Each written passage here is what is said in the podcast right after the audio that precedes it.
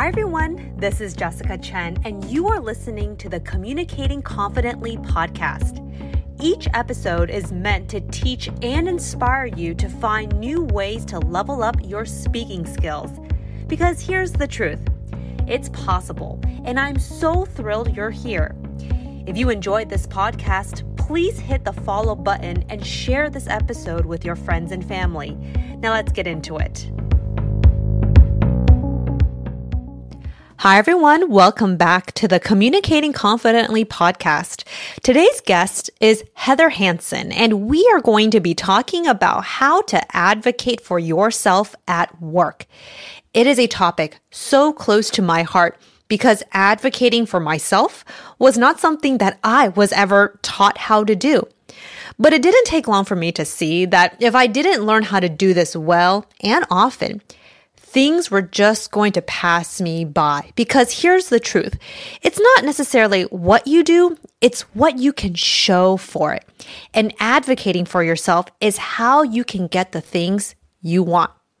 We have so much we're going to be talking to you all about, and I'm so excited to get into this. So let's get started. Hi, Heather. Hi, Jessica. Hi, everybody.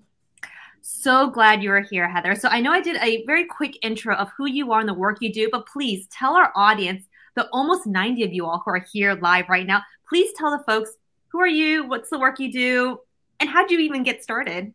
So, for 20 years, I was a trial attorney and I defended doctors in medical malpractice cases. And I recognized that while I was really good at advocating for my clients in the courtroom, I was terrible at advocating for myself outside of the courtroom for more money for raises, for more help at work, for more help at home, for more fun, for more time, for more support. And I started to recognize that if I used the tools that I used in the courtroom, I could actually make myself better at advocating for myself. And I started to do that, and my entire life changed. So now I've written two books. The first book's called The Elegant Warrior, the second one is Advocate to Win. I've started a podcast called The Elegant Warrior, and I spend a lot of time training and coaching and speaking on how anyone can use the tools of a trial attorney to advocate for whatever it is that they want and get it.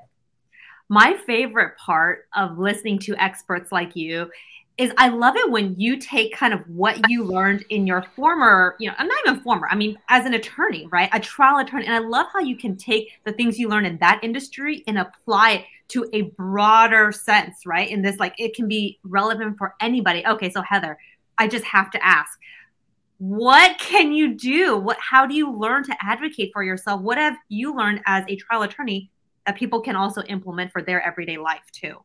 So it really comes down to, and I'm sure many people in the audience know that storytelling is a big thing right now. People talk about you need to be able to tell your story, you need to be able to tell a story. And I agree with that. But what I always say is facts tell, stories sell, but advocates win. So, in order to do that, I have a technique. It's called the SEE technique because you want to change what people see. So, the S is story. Yes, you have to have a story about why you should have that thing that you want, whether it's a raise, a promotion, more resources, more support. And then you need to collect evidence to support that story. And then you need to have an energy of belief and credibility so that people actually believe you. So when you use that SEE technique, when you have a good story and you back it up with evidence and energy, you become a really strong advocate for anything it is that you want.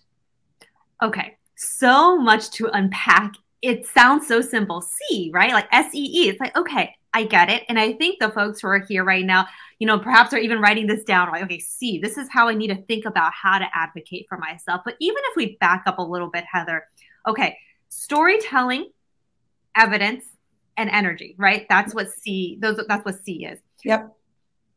I'm just curious, how did you even think about those are the three essential pillars essentially for advocating for yourself?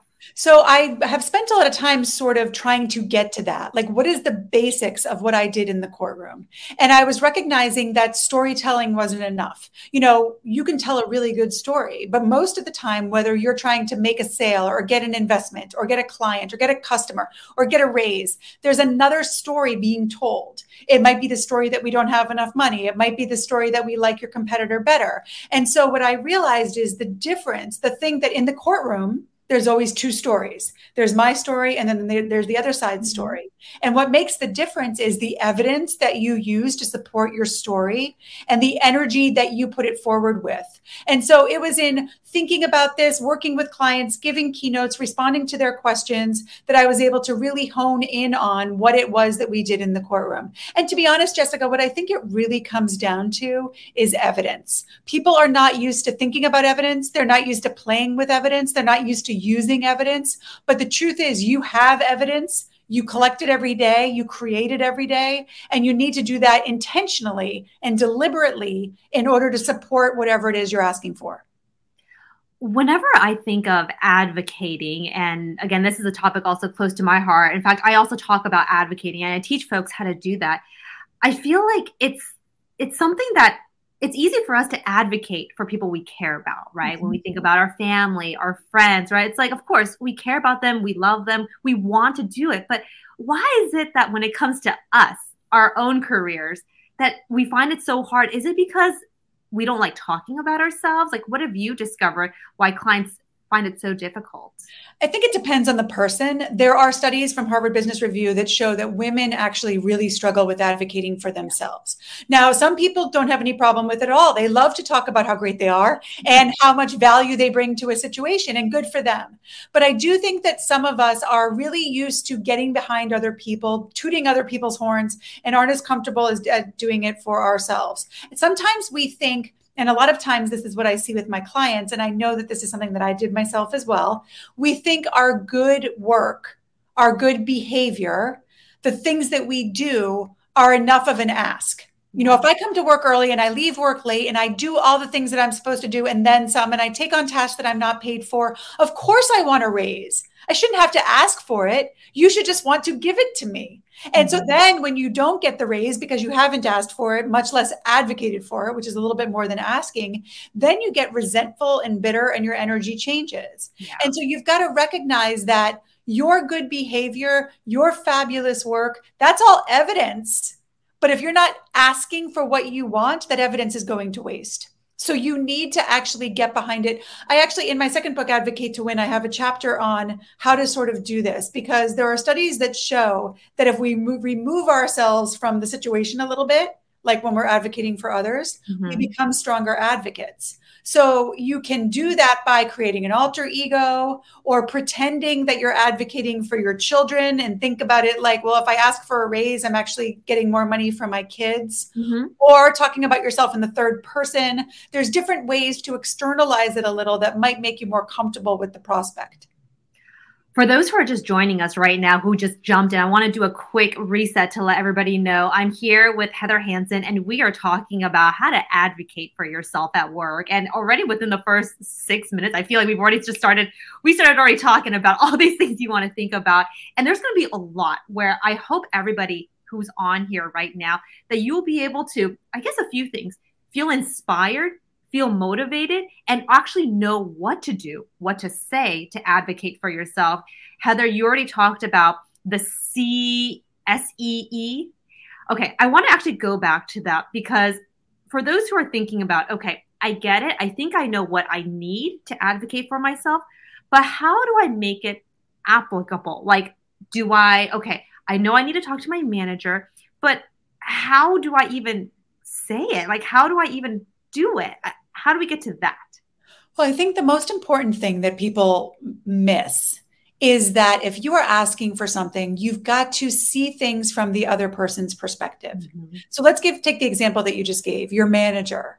You don't want to go to your manager and say, I need a raise because I need to buy a new car and I want to pay for my kids' tuition and I have worked really hard.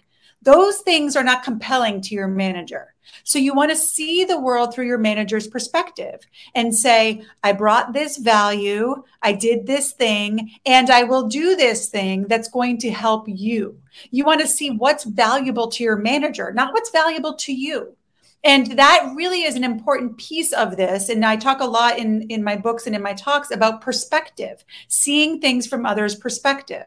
Because if you don't see things from the other's perspective you will never change their perspective. And that's what an advocate's job really is. In my years in the courtroom i represented doctors when their patients sued them. Jessica every single juror on every single trial that I had was a patient. They had all been to the doctor at some point in their life. I never had a doctor on my jury ever in 20 something years. Every juror had a perspective of a patient. Yeah. So my job was to change their perspective. But first, I had to understand it.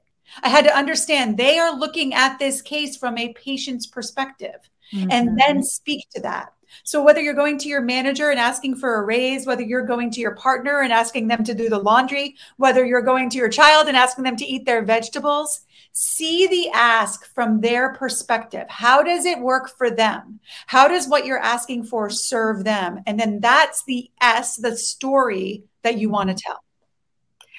It's so interesting because when it comes to communications, that is a truly a fundamental shift and I think how all of us should be thinking about how we approach communications because for the most of most part all of us just think about just us right like okay what does this mean for us but if we can and everybody who's listening right now if you can even think about how to structure your communications about to thinking about others first i say you're almost if not like 80% there because if you can i call it if you can gain people's attention earn people's ears right if you can kind of think about it from that perspective, people will listen. They truly will. It's really about how you approach it. Yeah. Yeah. People want to feel seen, safe, and special. If you can make them feel seen, safe, and special, they are going to be better listeners. They're going to be more likely to give you what you want. And my ultimate goal is to turn the people around me into my advocates, to help them believe in me and what I want so strongly that then, so the manager example that you gave, then your manager will go to his or her manager and advocate for you. And you will have given that person the story and the evidence and the energy to do so.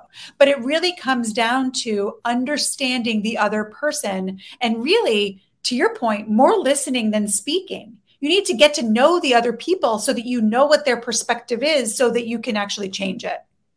And before you know it, you would have built what I call an army of supporters, right? People who will advocate for you, which Heather, I'm sure you will say, people who advocate for you when you're not in the room is actually the most powerful. Yeah. It's so funny that you say that. So in the courtroom, you know, I had my 12 jurors. And in my cases, since they were civil cases, they did not need to be unanimous. 10 out of 12 had to vote for me in order for me to win. But if I only had one, my hope was that one would go into the jury deliberation room and advocate for me. And sometimes one can convince, two can convince three, and can change the entire result of the case. So, yes, our goal is to, I call it an army of advocates, but it's the same thing. You want the people around you to be advocating for you when you're not even in the room. It's probably one of the most powerful, right? Because if you think about, you know, how decisions are made, who decides promotions, like chances are you're usually not in that room when those decisions are being made. So if you already have somebody who's on your side who can say all these amazing things about you, then hey, you're you're golden. I always tell folks, and this is personally speaking too, like I grew up in a very I grew up I'm, I'm I'm Asian, Asian American. I grew up in a very like traditional Eastern household. And you know, a lot of times I remember, you know, my parents would always just say, you know, work hard, work hard, work hard, right? And as if just working hard was going to get me where I was. But I realized through time. It's not what you do, it's what you can show for it. And what we show really is up to us to show it. We can't necessarily rely on other people because people are busy too. People are thinking about their own works, thinking about their own family, thinking about their own objectives, right? You know, we can't put that advocacy on somebody else. We have to learn how to do it, but at the same time, not make it about us.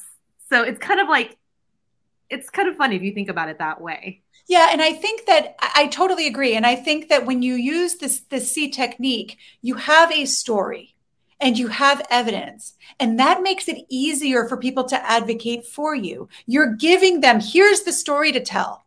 Here's the evidence to support that story. It's data, it's pictures, it's numbers, it's it's audio, it's testimonials, it's mm-hmm. um, ROI graphs, it's chronologies. There's all kinds of ways to yeah. present your evidence. But now they have something tangible that they don't have to do a lot of work in order to advocate for mm-hmm. you. So again, seeing it from their perspective. If I just said to you after we hang up here, "Hey Jessica, would you advocate for me?" You might be like, "Uh."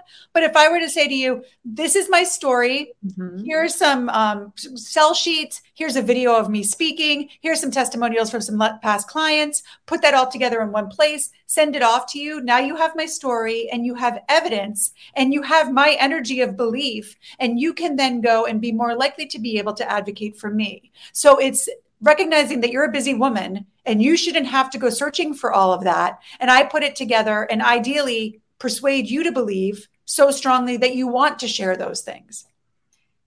So, for everybody thinking about how they can advocate for themselves, it's also kind of having actually one of my favorite tips is I always tell folks, you know, if if you don't know where to, you know, take, find that evidence, sometimes just creating, I call it a yay folder, yay. Like, you know, whenever somebody's saying, hey, good job in an email or congratulations, anytime somebody's saying something positive about you and your work, just put that email into that yay folder. So anytime you need a boost of confidence, some evidence that you're doing an awesome job, you just open that folder and there's your evidence right there. Do you have any other tips like that, Heather? Yeah, it's beautiful because I actually do that with a little bit of a tweak to it. When someone starts coaching with me, the first thing that happens is they get this beautiful journal that on the front would say Jessica's evidence journal.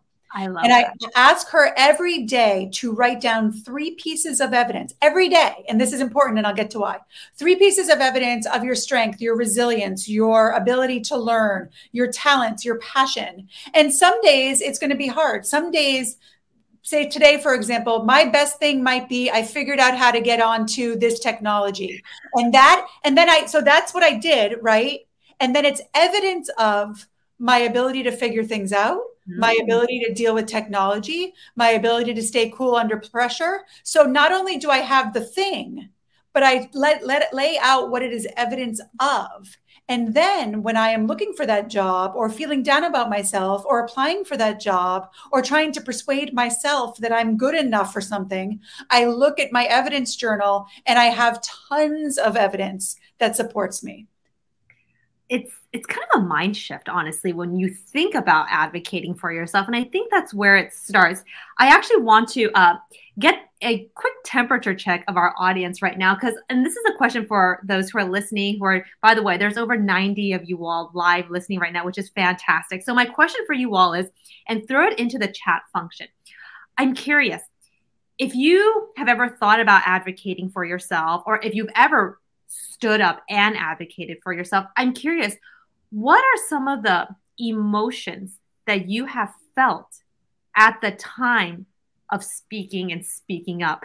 Throw it into the chat function, and it can be like a one word or a few words, but I'm very curious to get people's thoughts on when they were in that moment of maybe wanting to or when they were actually doing it what were some of the feelings associated with it you know i think about the the times where i had to stand up and advocate for myself too and the first words i think of is just feeling utterly nervous mm. i don't know about you heather what have how have you felt before Oh, absolutely. I've absolutely felt nervous, but I think that, you know, there's that line that says the nervousness is the fine line between nervousness and excitement. And so I like to think of that as well. But I also, you know, there's stories that we tell ourselves. And if we tell ourselves the story that we're nervous, there's plenty of evidence to support that story. And then you start to believe that story and it doesn't really serve you. So I will often tell myself the story that I am excited, that I am in, anticipating something good,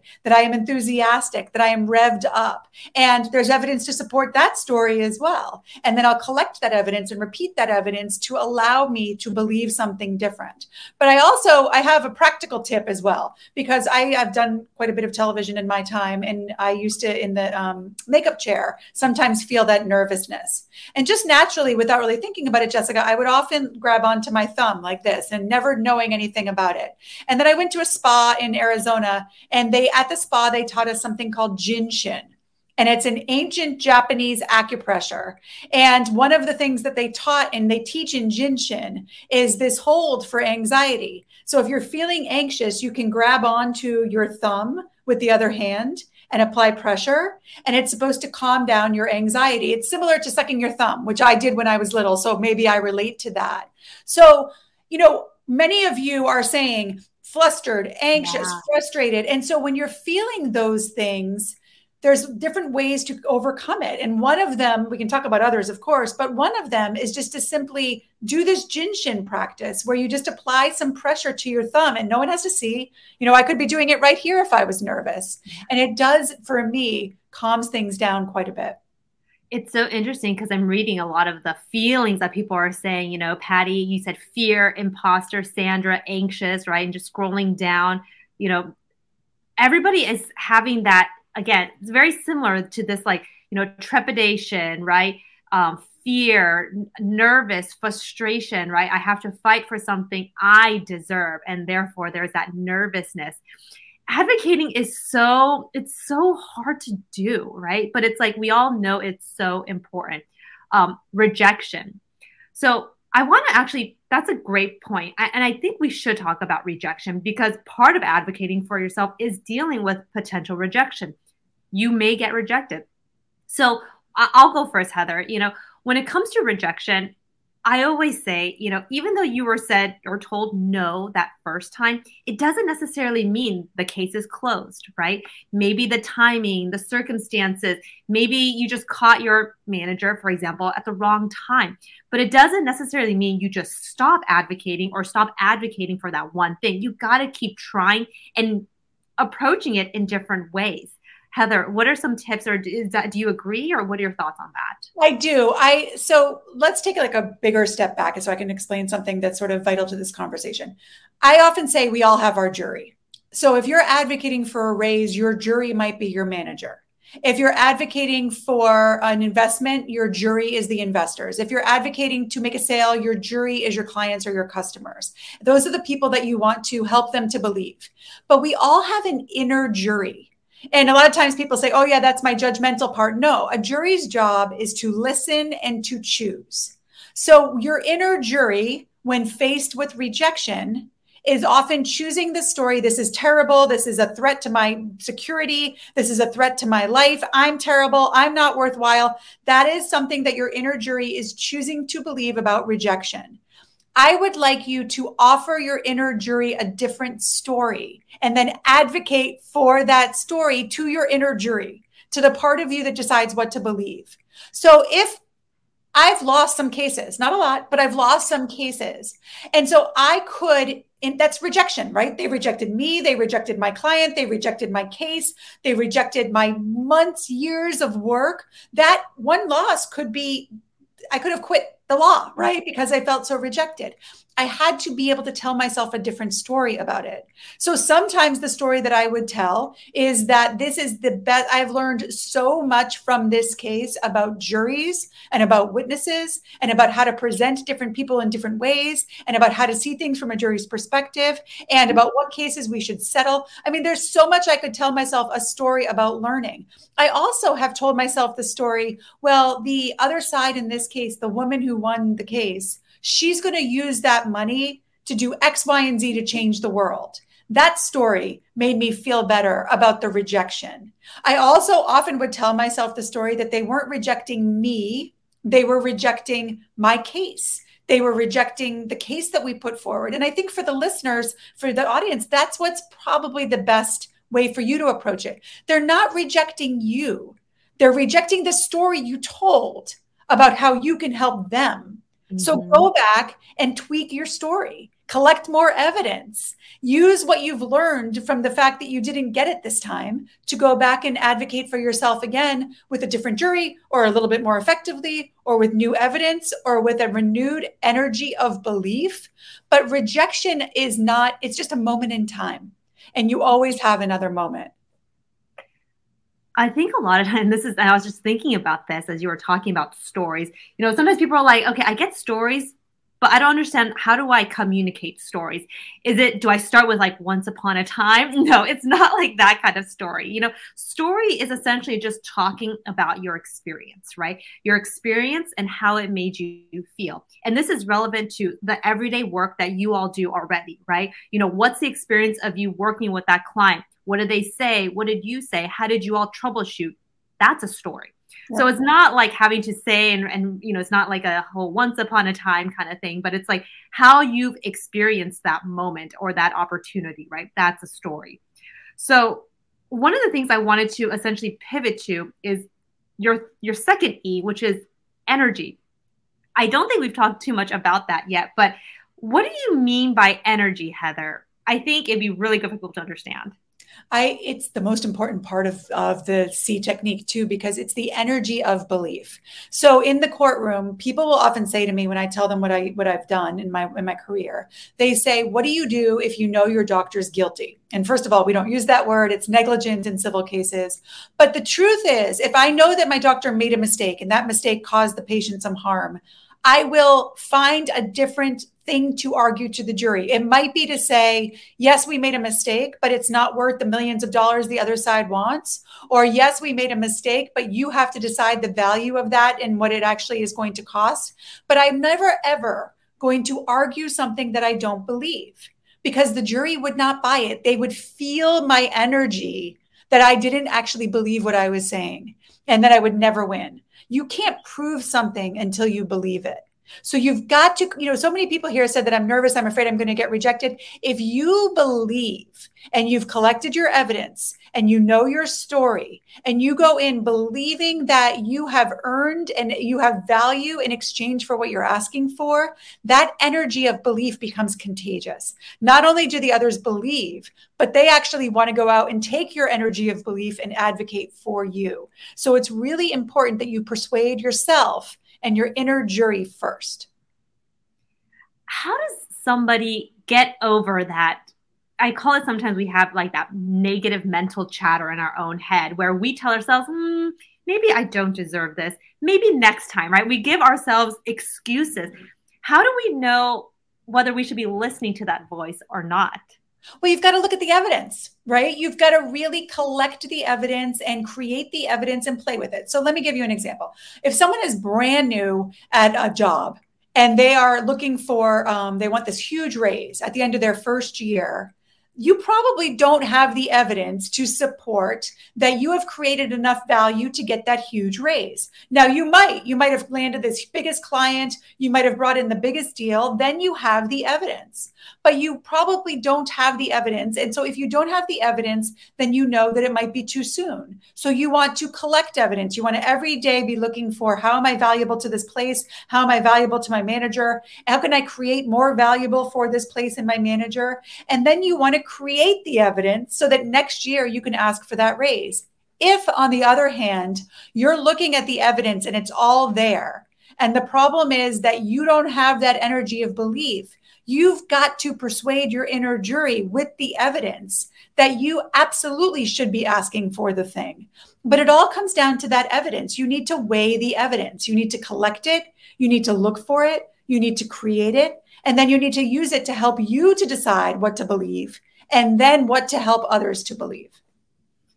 I almost feel like we, everybody, you know, we all kind of have a sense of whether or not this is something we should ask for. And kind of like you said, yes, when you're into a job and asking for a, a big promotion, perhaps most of us inside would be like, yeah, that probably wouldn't be the best idea. But if you are perhaps a few years in, done amazing kick ass work, you probably know maybe it is time for me to say something. Maybe it is time. And I would say you leverage that energy to propel you to be like, you know what?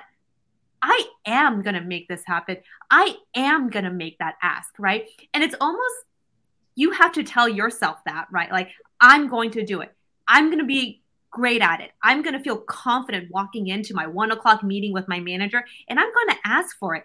And I know confidence is one of those things that's like, ugh, you know, sometimes like you have to believe it too. But like you said, Heather, a lot of it is like a mental thing of like saying, you know what, I do deserve it. I have been working so hard. I have done all this work. I should be asking for this versus should I? Right. And I think that we we need to go back to that point though. If I've been working so hard is not what's going to resonate with your outer jury. So you really need to think about I have given them this much in value. I've brought in this many clients. I've saved them this many hours that they are then working on bringing in clients. Really think about the story and the evidence from their perspective so that you can really make them care. You know, they need to understand how you are valuable to them, whether it's for applying for a job, looking for a promotion, looking for a raise. So yes, when you're persuading yourself, Part of the evidence is the number of hours you've put in. But the bigger evidence for persuading someone else is how it impacts them. Always be trying to see things from the other person's perspective. What do why do they care? Why should they care? Why should they care you want a raise? Why should they care that if you don't get a raise, you might go somewhere else? What would they lose if they were losing you? And then that's where you're telling that story and collecting that evidence. And as you do that, that's a big part of it, right? If you were to say, what would they be losing if they lost me? You start to recognize that, man, they'd really be losing out if they lost me. And now I feel really motivated to ask for this raise because if they don't have me, they are in big trouble. And that really increases your energy of belief and it's not approaching it in, in, a threatening way whatsoever, right? We're not threatening anybody here. It's more like, hey, you know what? And I get it. Like maybe you didn't see how much work I put in, but let me show you. Yeah. Let me remind you, right? And that's like perhaps like the word is gentle. Perhaps it's a gentle way to approach it, but it's also getting people to be receptive to what you're saying, right? We're not going in saying, I demand anything, but let me show you how amazing I really am. Yeah, I mean, and that's the thing. If you look at it from the other person's perspective, a demand is going to turn them off right away, mm-hmm. right? So you want to go in, and sometimes it's asking questions. What do you see as the value that I've brought this year? And let them start. And then you say that is I, I agree with all of that. I think i have good evidence of that. Let me show you the other things that i've brought to this business. Let me show you the value in all of these different ways. Do it with numbers do it with stories do it with pictures do it with testimonials do it with uh, other members of your team speaking up for you. But yes you want to be gentle about it because you want to speak to the other person's perspective. No one likes someone coming in rattling the cages and asking for demanding things. Right. But you know, if you if you ask for things and if you're really well aware that without you they will have it would be a big loss. That gives you a lot more confidence, a lot more energy of belief that it is completely appropriate. I coached a woman. This is an outrageous number but she made 10 times what she invested in coaching in me, with me in the the first year of our coaching in her compensation increase. But it was because for years and years and years she wasn't asking for the bonuses and raises that she was due. And we just looked together at the evidence. And once she did she was like oh my gosh i need to ask and then mm-hmm. she did, and they just gave it to her, and it was easy peasy. But the thing is that you need to really look at those numbers and sometimes get a little bit fired up about it, not in an angry way, yeah. but in a confident and belief way, so that then you're motivated enough to go in and share that information with your jury. Yeah. Sometimes you kind of need that fire a little bit to be like, you know what? No way. I, I don't, I'm not going to just stand here and like not say anything. I have to say something. Sometimes that energy, like you said, can give you that push and that boost. Um, going on, on that, you know, it's really making sure that you align, align objectives too. And I think that's a good way to also frame how you approach these conversations, like making sure that you know what the person you're speaking to, what did, yeah, what do they care about? Perhaps you can frame your messaging so that you can speak to the things that they care about so therefore they listen. So heather i have a, a very specific and technical question.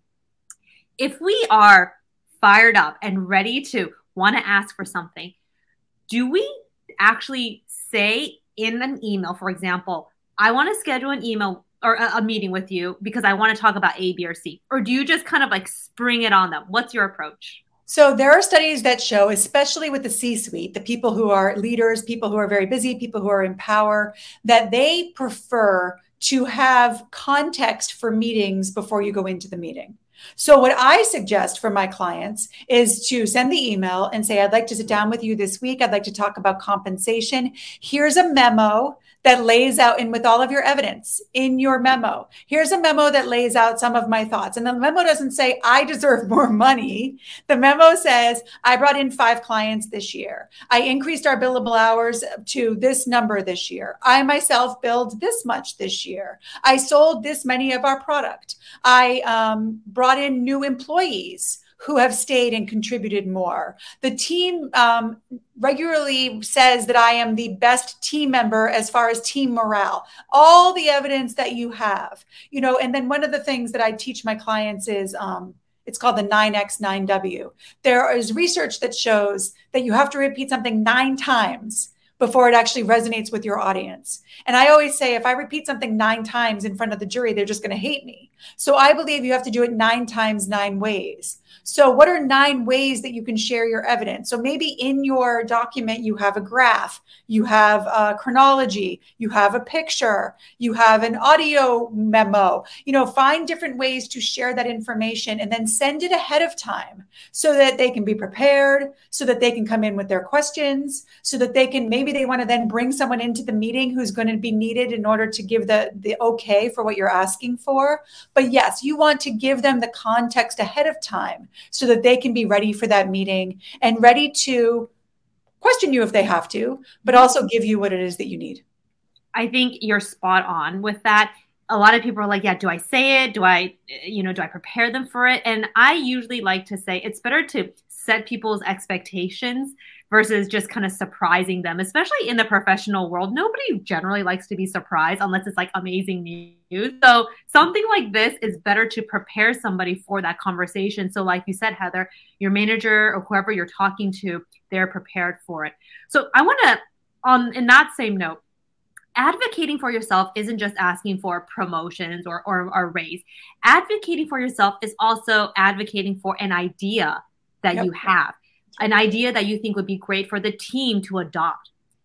How do you apply, can you apply SEE into an idea, not just promotion or a raise? Absolutely. And you can apply you can apply this to anything that you want, right? Anything that you're advocating for. So in this week's podcast I did a podcast on how to advocate for change. If you want to change something at your at your office or if you want to let's let's do this. If you want to change something for yourself. So I had a client who wanted to spend more time on what she called thought leadership which mm-hmm. meant that she wanted to spend more time reading and writing and preparing speeches and that kind of thing. And so that was the thing that she wanted to change. So then I asked her that the first step is to identify what is it that you want to change. The second step is to identify what are the behaviors that are holding her back. And the thing that was holding her back was she was taking meetings from anyone who asked for them.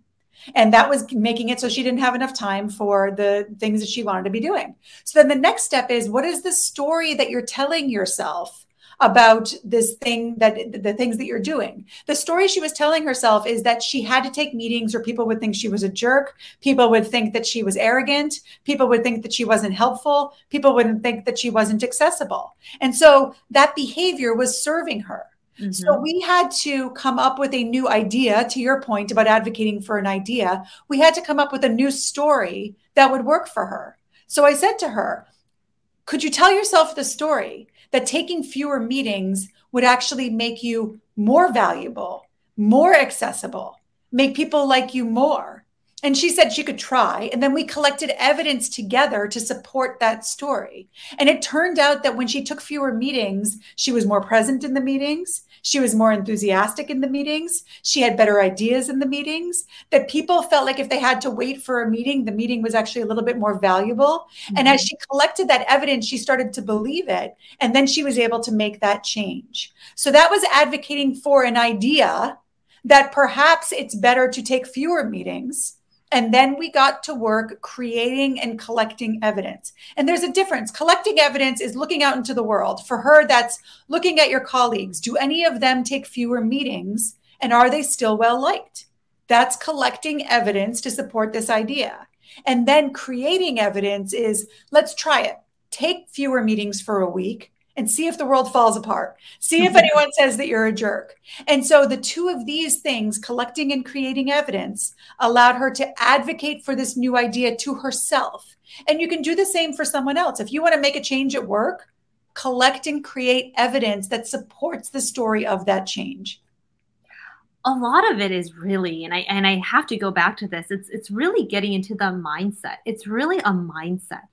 And even though you know heather you and i are talking about all these tips and tricks of what to say how to say it it really just starts with you believing you believing you deserve it Totally right. Totally right. I have my psychology degree, and I always say that that helped me more than anything else in the courtroom. You know, understanding where people's motivations are, what they believe, what they believe about themselves, it makes such a huge difference. And I always say, your inner jury, you know, Ethan Kross, I had him on my podcast. He wrote a book called Chatter about the different, he's a psychologist at the University of Michigan, very famous psychologist. And his book is all about all the voices in our heads that are mm-hmm. constantly going on and telling different stories and which stories are you going to believe and so i always say the inner jury is that beautiful special part of you that chooses what to believe so you've got to give that inner jury a story that serves you because so often we are spending our days giving our inner jury a story of fear and not enough and rejection and nervousness and frustration and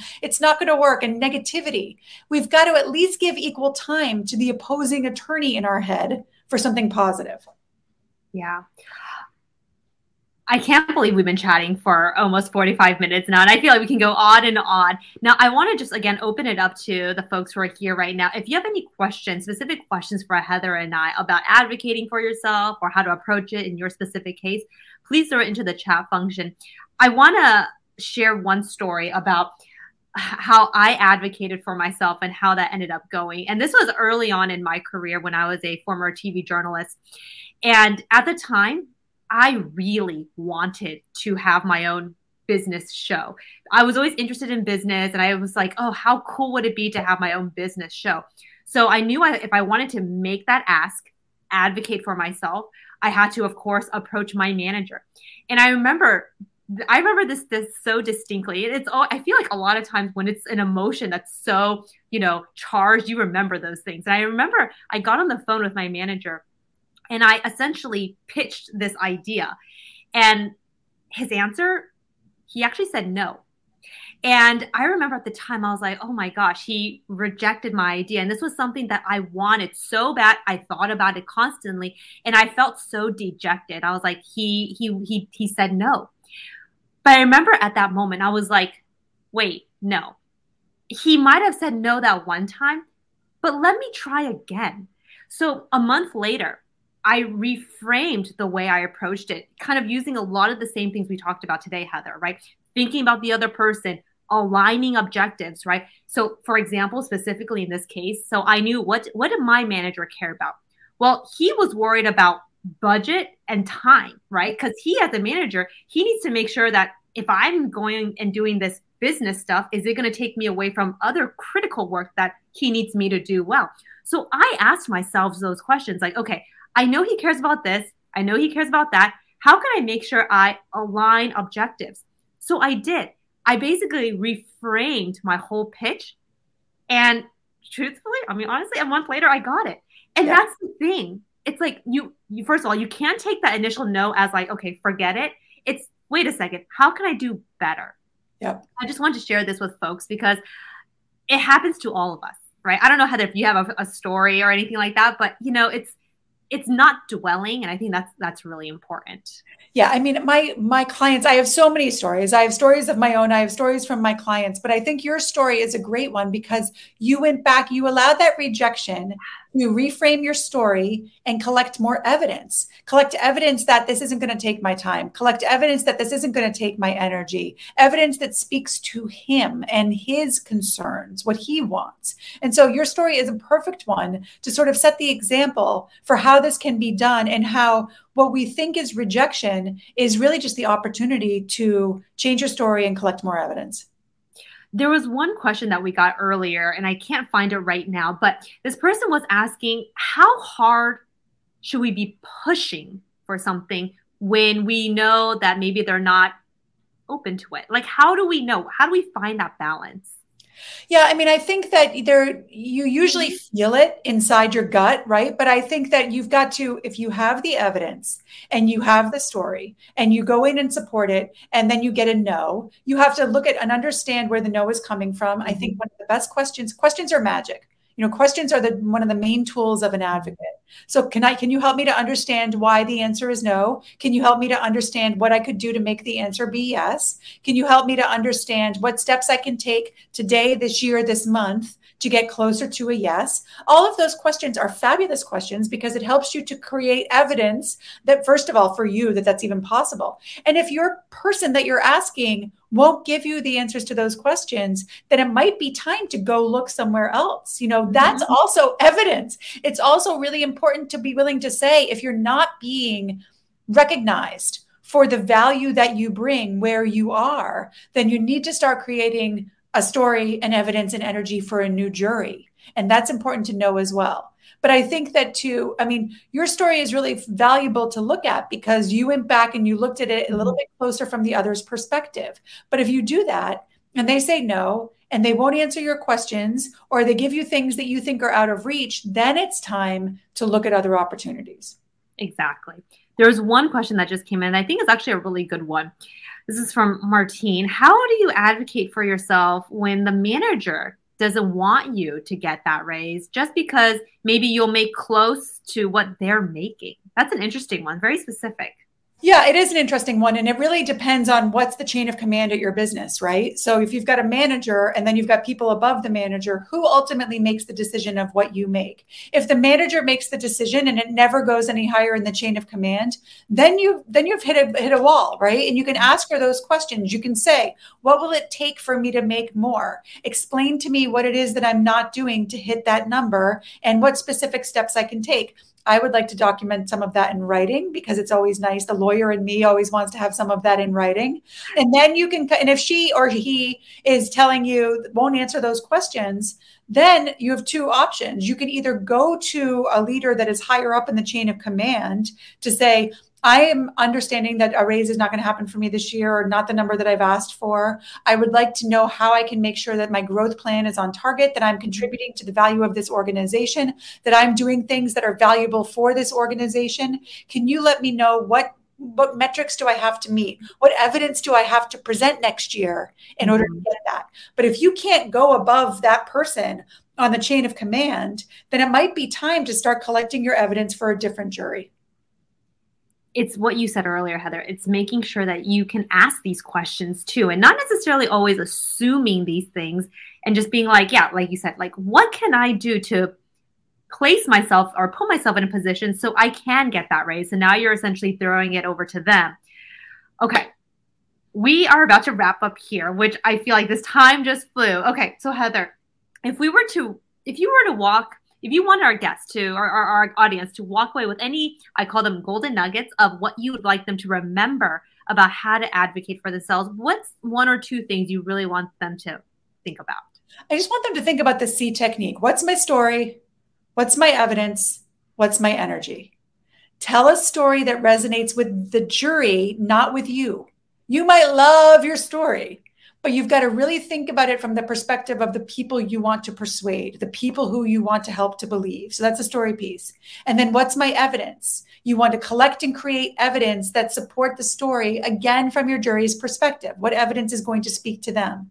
And then what's my energy? If my energy is down, if I'm not in belief, if I'm feeling doubt, I need to change that before I make my ask. Because if I go in and I'm like, I really think I deserve a raise, that is never going to be effective. So I want the audience to remember the SEE technique. And then the thing that I really want everyone to know is no one can advocate for you as well as you can. No one. Mm-hmm. No one has your energy. No one has your passion. No one has your talent. No one knows what you want. No one knows why you want it. So you have everything you need to be your own best advocate. You just need to practice these skills, just like any other skill that you learn at school. This is a skill that can be learned and you can get good at it. So just start practicing that SEE technique. Everybody who is on this right now, you know, I can confidently say that we're all here because we do want to learn how to better advocate for us for ourselves. So whether you have been advocating or now you're just starting to think about what do I need to do, my hope is, and this is what I said at the beginning of today's show, was I hope everybody can walk away feeling either motivated, inspired, or at least know how to think about this. And if that's how we spent the last hour and you felt any of these things, then I feel, I mean, Heather and I think we both feel that we're just so glad that you're able to feel, hopefully, even just a little bit more confident on how to approach it. My last tip for everybody, and I said this earlier, is when you do advocate for yourself, and let's say you do get that no, you do get that rejection, don't necessarily think it's game over. Maybe give it some time, maybe go back and you know rethink how you want to approach it, but maybe it's not because it's the worst idea. It's maybe because it just wasn't the right time. But don't think it's the end. And I hope everybody can remember that because many things that I I personally were was able to, you know, fortunately achieve, get whatever was because I followed up with it. So I hope everybody can just remember that. So Heather, how can people find you? How can they get in contact with you? Please share with the audience. The best way to find me is my website. It's Heather Hansen Presents and it's EN, as you can see there. So heatherhansenpresents.com. You'll see my books. The, my podcast is The Elegant Warrior. This week's episode, people are loving. They're like asking for transcripts of it. It's how to advocate for change. And on Monday, the episode's going to be how to make people believe and that includes those people include yourself so my my podcast is called the elegant warrior and my first book is The Elegant Warrior, and that book was an Amazon bestseller. It's a great primer on how to get started in this stuff. I love that. Hi there. Thank you so much for listening to this episode. If you're inspired to begin improving your communications confidence, well, we'd love to help. Join our monthly communications membership where I teach a brand new communications workshop every single month.